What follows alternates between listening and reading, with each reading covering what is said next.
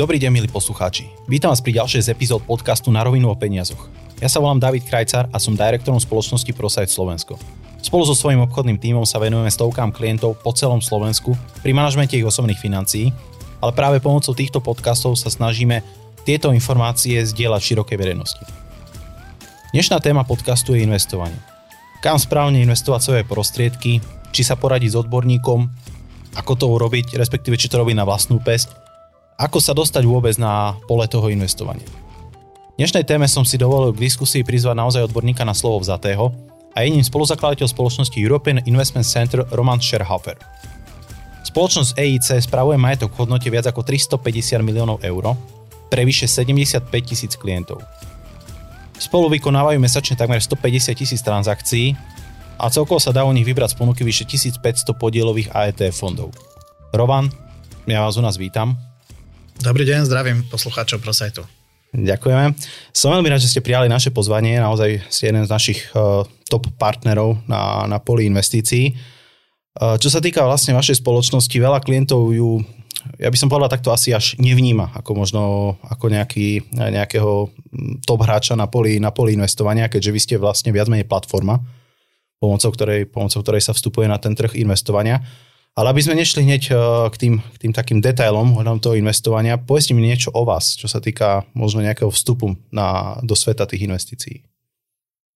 No ja osobne som do sveta investícií vstúpil, myslím, že to bol rok 94, tak dôkladnejšie už, keď som ešte počas eh, vlastne vysokej školy eh, nastúpil do Tatrabanky ako dealer vlastne kapitálového trhu. No a odtedy vlastne som stále na tomto trhu. To je zaujímavé, že nezmenil som proste a stále som v tom sektore financií. Takže by ste od začiatku vlastne boli orientovaní naozaj na ten kapitálový trh, na tie investície. Áno, áno, no. V podstate Revolúcia bola v 89. to som bol tretí, ak myslím, a v štvrtom ročníku vlastne už keď sme sa rozhodovali, že kam, no tak vtedy začali chodiť tie filmy, že dílery a tak, tie západné, no tak to ma troška tak očarilo, proste matematika, jazyky a o to obchodovanie. Na, v komunizme neexistoval kapitálový trh ako taký, čiže to bolo úplne niečo nové, takže som bol rád, že som vlastne sa vydal týmto smerom a sme to v 90. rokoch sme to tu vlastne budovali. Jasné. No, toto sú veľmi zaujímavé veci, pretože uh, kapitálový trh asi veľa uh, starším ročníkom nič nehovorí. Že práve mali sme tu, mali sme tu nejaké doby minulé. Čo sa týka vašej spoločnosti, uh, ako by ste ju definovali? To znamená, ja som aj povedal niečo, že ste ako platforma.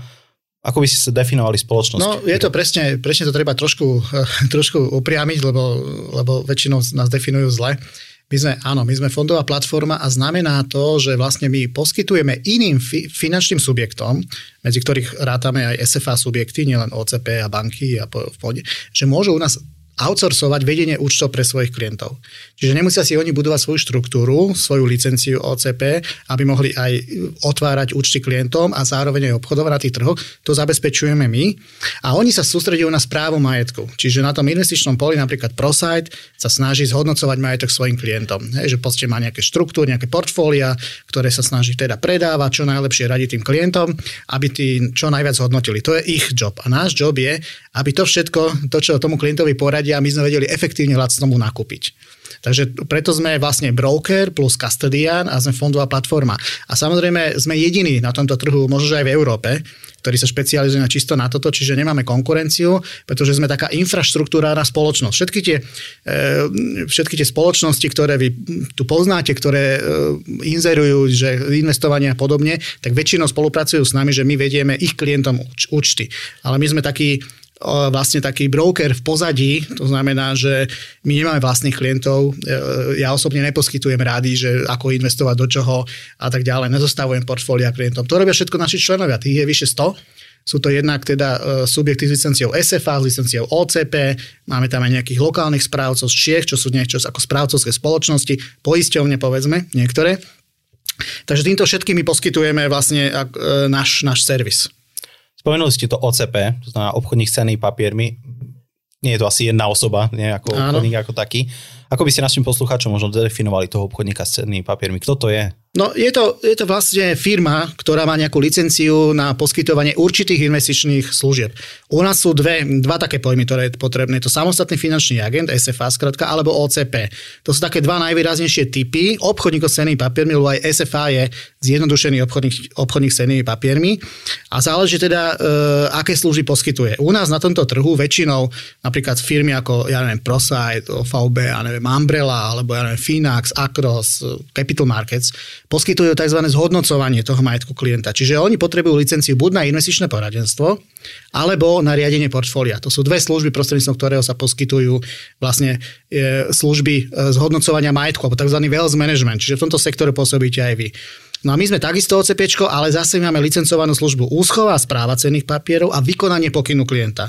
Čiže to vykonanie pokynu klienta znamená, že fungujeme ako broker, ak niektorí posluchači si sami obchodujú napríklad ja neviem, z Interactive Brokers a podobne, tak toto isté vlastne vykonávame my a zároveň aj vedieme účty. To znamená, že e, e, to, čo sa nakúpi, ich držíme, vlastne na tom už prijímame tam dividendy a podobne vykonávame pokyny a držíme ten majetok vlastne, e, vlastne v našom custody sa to nazýva, ten, ten, ten systém. Takže takisto sme OCP. E, netreba si to samozrejme zamieňať. Potom sú OCP, ktorí sa špecializujú zase na niečo iné. Hej, že napríklad robia iba emisie alebo niečo podobné. Investičné banky napríklad, ktoré obchodujú na vlastný účet, to sú všetky tie JP Morgan a, a, a podobné, ktoré vlastne e, vystavujú svoje vlastné nástroje, kde, vám, kde ostatným subjektom trhu ponúkajú možnosť participácie, napríklad občné obchody alebo derivátové obchody. Takže Všetko sa to prikrýva pod tou licenciou OCP, ale to je veľmi široká licencia. Je dôležité, že ktorý subjekt, akú, aký ten typ služby poskytuje. No, to bola veľmi super odpoveď, lebo naozaj v tomto, v tomto ponímaní veľa ľudí má OCP ako OCP a jednoducho len to vidí nejakú ako trojpísmenkovú skratku. Aby sme si to predstavili, ako u bežného klienta jeho prvá otázka je, kam smerujú jeho peniaze. To znamená, že vy príjmete klientové peniaze a čo sa s nimi deje ďalej? To čakáme na jeho pokyn. Dobre. Ten pokyn väčšinou pripravuje poradca, lebo je to v rámci teda to je tej služby toho zhodnocovania majetku, hej, čiže prostredníctvom investičného poradenstva nejaké portfólio, tzv. ušie, ako tomu hovoria, čiže ale majú nejaké nejaké typové portfólie alebo riešia mu individuálne. No a pomôžu mu vlastne, aby k nám ten pokyn e, prišiel. To znamená, že mu ten pokyn pripravia a my ho exekujeme. To znamená, že vykonávame. To znamená, že ak chce klient kúpiť nejaké ETF, ja neviem, iShare S&P 500, tak my musíme nájsť najvýhodnejšiu cenu na tom trhu, čiže my priamo obchodujeme s nejakými market makerami, ktorí, ktorí nám celú pozíciu e, vedia zrealizovať v priebehu pár sekúnd. To znamená, že to je naša úloha, aby sme čo najlacnejšie pre toho klienta Hej, robíme to za poplatok pri 0,2% z objemu. Tak čo, naj, a čo naj, e, najefektívnejšie zobchodovali. To je naša úloha. Dobre. To ste aj spomenuli vy, že sú klienti, ktorí si kvázi investuje nejakú vlastnú pes cez nejakého brokera. Teda v tomto prípade to nie je rozdiel, či investujem cez brokera ako na vlastnú PS alebo investujem potom cez toho investičného poradcu? Uh, technicky nie, tam si zadáva ten pokyn, napríklad pri Interactive Brokers uh, si zadáva pokyn sám a Interactive Brokers ho vy, vy, vykoná. U nás takisto, že zadáva ten pokyn sám a my ho vykonávame, ale uh, ten pokyn ešte u nás máme ešte takú funkcionalitu, že pripraví mu ho poradca, hej, čo v Interactive Brokers nejde, to je prvá vec, a za druhé neumožňujeme obchodovať samotným klientom sami.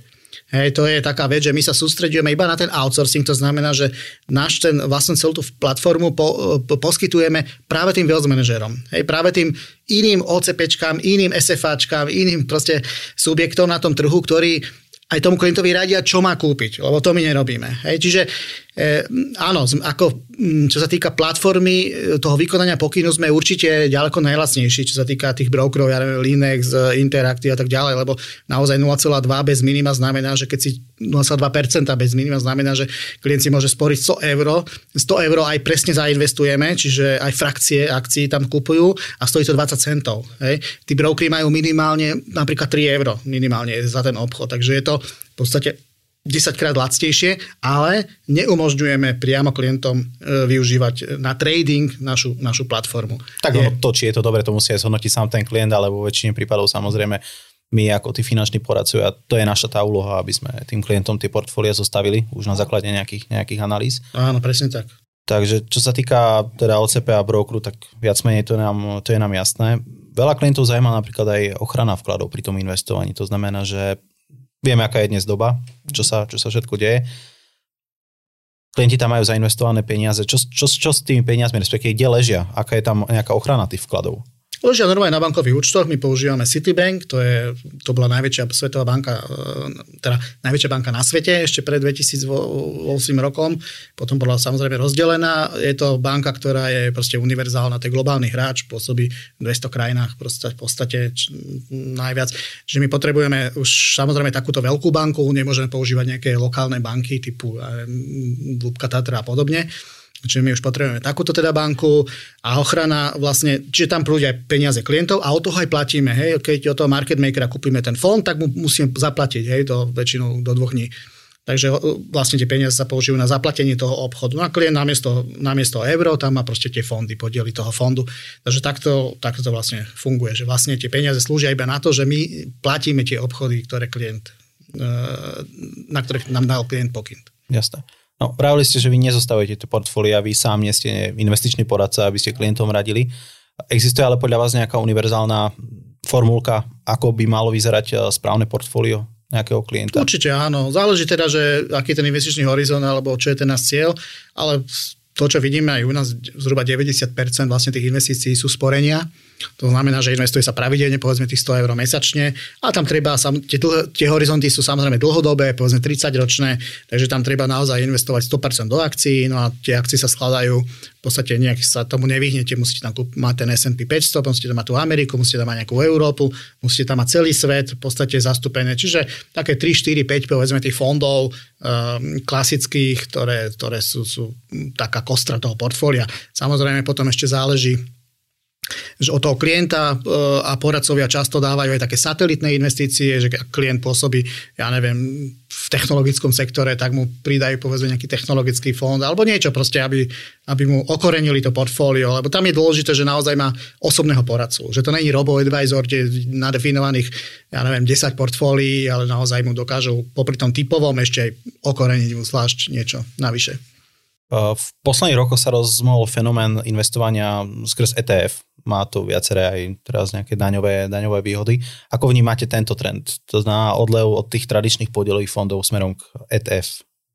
Vidíme to aj u nás, keď si zoberieme prierez toho majetku, čo my držíme pre klientov, no tak už vyše polovica je v tých pasívnych e, nástrojoch, tých ETF fondoch.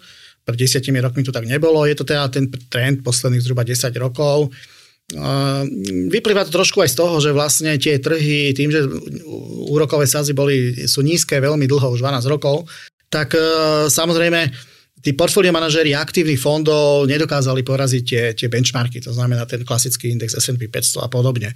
No a z toho sa vyvinula tá teória, že naozaj si kúpiť všetko a, a nešpekulovať, že ktorú akciu teraz prevážiť, ktorú podvážiť a podobne.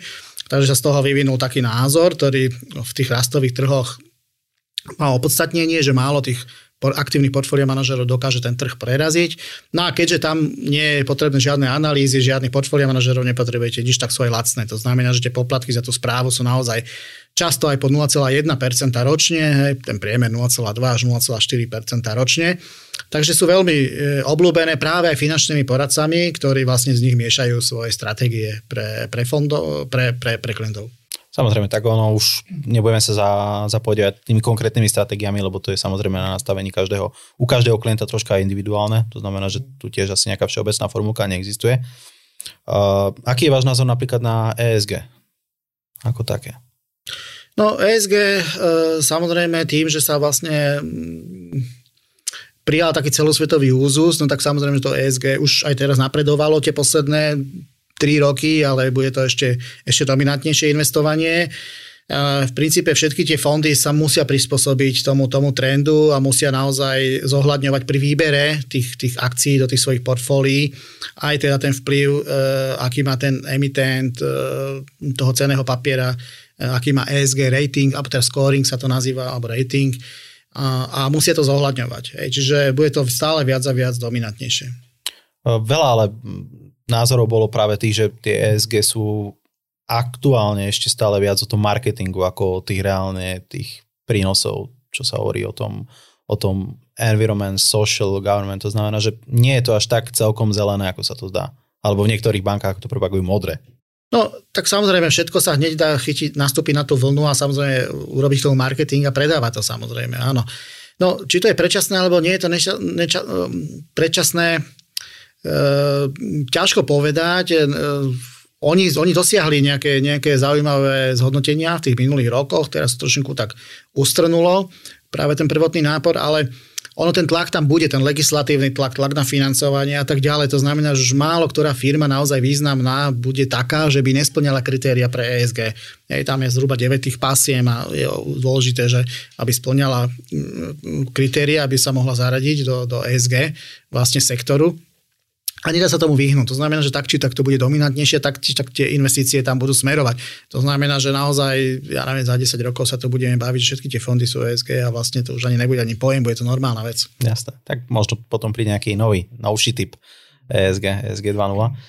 Dobre, e, čo sa týka možno nejakých e, rizikovejších, vy ste obchodní cenný papiermi, investujete na politov kapitálového trhu, venujete sa aj nejakým rizikovejším investíciám typu krypto? Nie, nie, určite nie. My sa jednak z, zo štandardných finančných nástrojov sústredujeme práve na e, portfóliové investovania, to je prostredníctvom fondov. E, čiže, čiže neponúkame nejaký brokerage k jednotlivým akciám. A myslíme si, že to neprislúcha retailovým klientom. Takisto tým finančným poradcom je lepšie, keď miešajú tzv. strategické a taktické alokácie, ako keby e, si robili portfólia z pár, z pár tých tikrov lebo predsa len je to volatilnejšie. Skôr to patrí do toho portfólio managementu, ktoré sa deje v tých fondoch napriamo. Takže nejdeme tou cestou, tých nástrojov je strašne veľa a takisto proste skáču hore dole, takže je to dočasné. Klienti tým majú zabezpečenú diverzifikáciu. To je, to je proste to hlavné, že naozaj za tých 100 eur kúpia, ja neviem, tisíc akcií rovno. Hej, že, že to, má, to, má to veľkú výhodu, čiže nemá, nemá až taký zmysel ako keby ponúkať tradovanie. Na tradovanie sú práve učení tí brokery, ktorí vám ešte dodajú nejakú likviditu, to znamená, že pôžičku môžete na paku investovať a podobne a hrať sa s nejakými dvoma, troma stokmi. Koho to baví, nech sa páči.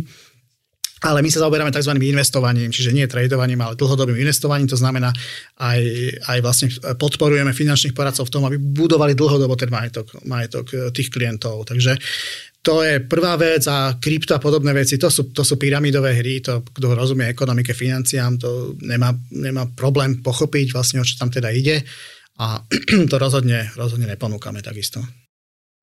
Dobre, a čo sa týka možno vývoja do budúcna, lebo je dobre, je veľmi turbulentná doba, naozaj vidíme, čo sa deje na Ukrajine, aj bez tohto akciové trhy zažili nejaké korelácie od, od začiatku roka je, vstupuje tam veľa faktorov. Nechcem teraz, aby sme tu nejako veštili z nejakej vešteckej gule, ale vy sa celkovo ekonomike venujete, to znamená, že robíte si aj pre seba nejaké možno nejaké vývoj, vývoj do budúcna. Ako vy vidíte možno vývoj tých, tých, už sme sa nezbavili hlavne o tých akciách, tak teraz toho akciového trhu do budúcna? No, Určite k tej segmentácii prichádza, určite klienti, poradcovia zaznamenali tie prepady vlastne akcií práve z toho východu európskeho regiónu, proste ruské akcie padli strašne, aj, aj vlastne celkovo tento región. Naopak tie emerging, tie, tie, sveto, tie vyspelé trhy, povedzme, alebo aj Latinská Amerika a podobne, zase, zase sa ten kapitál prelial, takže tie išli hore povedzme. Takže bude to závisieť, e, závisieť od toho vývoja, ako sa ten vojnový konflikt vyvinie. No ak by malo prísť naozaj niečomu strašnému, že by to malo byť naozaj celo globálny systém, globálna, globálna nejaká vojna, tak čo nikto samozrejme tomu neverí, ale ak by, no tak to už sa bavíme úplne v iných, v iných dimenziách, hej, že to už je jedno, do čo investujete, alebo ako jednoducho to proste treba vydržať, celé to popadá, to, môže to mať katastrofálne následky a následne sa to spoločnosť bude budovať od znovu. No. Pokiaľ sa to udrží v týchto dimenziách ako lokálna vojna podarí sa nejakým spôsobom ten mier vyrokovať, povedzme, no tak bude to volatilné, záleží, aká správa vždy vyjde, no tak akcie vyletia, potom zase, keď príde dobrá správa, keď zlá správa, zase spadnú dole. Čiže to môžete počítať s dennou volatilitou, naozaj, že to bude hoba alebo trop, vždycky radovo aj niekoľko percent.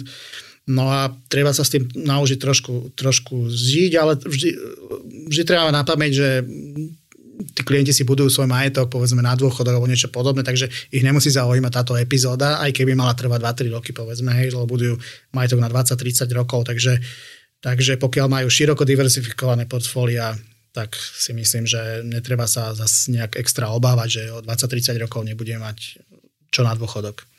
A čo sa týka zakomponovania možno iných nástrojov, ako sú akcie do portfólia, odporúčate to v dnešnej dobe alebo nie? Alebo to vyslovene závisí od toho investičného horizontu? To závisí od investičného horizontu a to v princípe je jedno, keď sa bavíme o vojnovom konflikte, to je jedno, či dlhopisy alebo proste akcie, povedzme z tej z východnej Európy, proste budú klesať. To, to, tomu sa zabrániť nedá. Takže nie je rozdiel, že o aký typ nástroja ide, záleží ako ti emitenti jednotliví môžu byť zasiahnutí tým vlastne tým, tým geopolitickým vývojom. To je, to je dôležité. Povedzme, firmy, ktoré boli zvyknuté mať mať e, exportovať do Ruska alebo importovať do Ruska, ako budú zasiahnuté a podobne. Proste tie firmy, ktoré majú užšie väzby s tým Ruskom, obchodné vzťahy, tak na to doplacajú viacej. A je jedno, či sa bavíme o akciách alebo ich dlhopisoch. To, to, to je úplne jedno. Ja som, no, no, skôr naznačujem na to, že aj veľa klientov sa nás pýta, vidíme, aká je inflácia, teraz komodity ako také rad radom zdražajú, to znamená, že klienti sa pýtajú práve aj na investície do takýchto už úzko profilovaných štruktúr, ako sú teraz napríklad komodity. Hej to je niečo, neviem, čo odporúčate možno jednotliv som niečo nejaké takéto špekulácie riešiť, alebo naozaj skôr... No, neodporúčam to, lebo ako presne ste povedali, tie komodity už vyleteli. Hej? To, to proste, kým sa ľudia začnú rozmýšľať, či by neinvestovali komoditov, medzi tým vyleteli 50%, hej? v niektorých prípadoch aj 100%. Hej? To, tam sa bavíme všetké palady a, palady a ropa a neviem čo všetko možné. Takže nemá to až taký zmysel. Naozaj sa treba stále držať toho svojho, že veriť tomu, že nebude globálny konflikt, hej, typu pomaly jadrového zničenia e, civilizácie do veľkej miery, tak tomu snad nemôže dojsť. Je to, ten rozum by mal byť proste na všetkých tých stranách a tých subjektov, ktoré sú to zapojené, takže keď sa bavíme o tom, že to bude takýto lokálny konflikt, ktorý teda potrvá nejaké mesiace, možno roky, tak to bude troška volatilnejšie, ale, ale stále sa treba držať, že naozaj treba pravidelne sporiť Samozrejme, že niektoré akcie sa nebudú dať kúpiť, to investuje napríklad do equity, Rushal, podobne nejaké fondy na to zamerané, no tak napríklad dneska neocenili, lebo bola vlastne zavretá burza. Takže tam môžu byť nejaké problémy, uvidíme, ako, to, ako Čína sa do toho zapojí, že čínske akcie to nejako ovplyvní. A preto treba mať tie klasické S&P 500, MSCI World, proste tieto, tieto indexy treba mať nakúpené a, a naozaj sa až tak, až tak o to nestrachovať. Skôr stále proste si prispievať tých 100 eur, nič sa nedeje, máte 20-30 ročný horizont. A keď už sa bavíme teraz o tých konkrétnych tých riešeniach, čo sme spomenuli, S&P 500, MSCI World, v čom vidíte tú najväčšiu výhodu investovania práve do týchto konkrétnych nástrojov? Je to kvôli tej diverzifikácii alebo kvôli možno tomu zameraniu, tomu takomu globálnemu? No a jedno aj druhé samozrejme, lebo cez tie indexy kupujete S&P 500, no 500 spoločností, MSCI World, myslím, že cez 4 tisíc alebo 5 tisíc spoločností Povedzme tak, že to máte jednak diverzifikované, že máte tam uh, vlastne to jedinečné riziko ceného papiera úplne eliminované, čiže keď vás krachuje 10 spoločností, to, to vôbec nespadáte na tom indexe, to je prvá vec. No a druhá vec samozrejme aj, aj regionálne sú diverzifikované. S&P 500 je čisto v podstate na, na tie americké akcie zameraný, aj keď tržby tých firiem samozrejme sú celosvetové, čiže to znamená, že sú aj z Ruska, sú aj kde kade, ale, ale samozrejme nemajú takú váhu. V MSCI World Rusko má váhu, myslím, že do 3%, No a tá Amerika takisto aj v tom MSCI World má cez, cez skoro 50%, povedzme. Hej. Čiže to je najväčší kapitálový trh na svete, tomu sa nedá vyhnúť. v podstate, keď niečo úzko, úzko špecializované nekúpite, tak aj to, tých aj MSCI World, vo všetkých to, to máte aj tú Ameriku. Takže treba sa držať týchto samozrejme vyspelých ekonomík, tradičných ekonomík a, a nešpekulovať akože s nejakými emerging alebo komoditami alebo niečím podobným. A aký je váš názor na možno ten taký všeobecný úzus, že tie akcie naozaj boli v poslednej dobe naozaj nadhodnotené? Nemám ten úzus, lebo to, to nadhodnotené, vy to musíte s niečím porovnať samozrejme. No, tak keď sme mali nulové sadzby a vlastne výnos tých akcií bol, ja neviem, 2,5-3% a proste price earningy, tie, tie koeficienty boli okolo 30, aj tak to zodpovedá zhruba 3,3% výnosu. No, tak keď máte 0%, 0% proste bezrizikový výnos alebo, alebo 1%, no tak samozrejme tá riziková prémia je tam stále, tie 2%. A vy to musíte porovnávať k tým tým, povedzme, výnosom tých 10-ročných, 10-ročných sádzieb alebo 10-ročných, alebo výnosov 10-ročných amerických dlhopisov, povedzme to S&P 500. A vtedy môžete povedať, či to je, alebo či to nie je predražené. Hej, z môjho pohľadu to predražené nebolo, pretože aj v tých periódach skorej proste boli tie rizikové prémie, boli tie rizikové prémie nižšie. Dokonca tam v niektorých prípadoch bolo, že bolo, bolo pod tými, pod tými pod tými výnosmi tých vlastne dlhopisov bezpečných, dlhodobých, takže vtedy to bolo viacej prehriaté. Z tohto pohľadu nie. To len treba porozumieť tomu, že nemôžete si vy pozrieť iba to číslo 35-40 pi, vy to musíte si vlastne predeliť, hej, aký je to výnos a porovnať ten výnos, aký máte alternatívny, povedzme, na, na, do, do, do dlhopisov. Eh, samozrejme, že teraz tie akcie na začiatku roka a všetky aktíva, nielen, akcie, samozrejme klesajú kvôli tomu, že sa očakáva, že tie sázby budú vyššie, čiže aj tie výnosy sa musia prispôsobiť.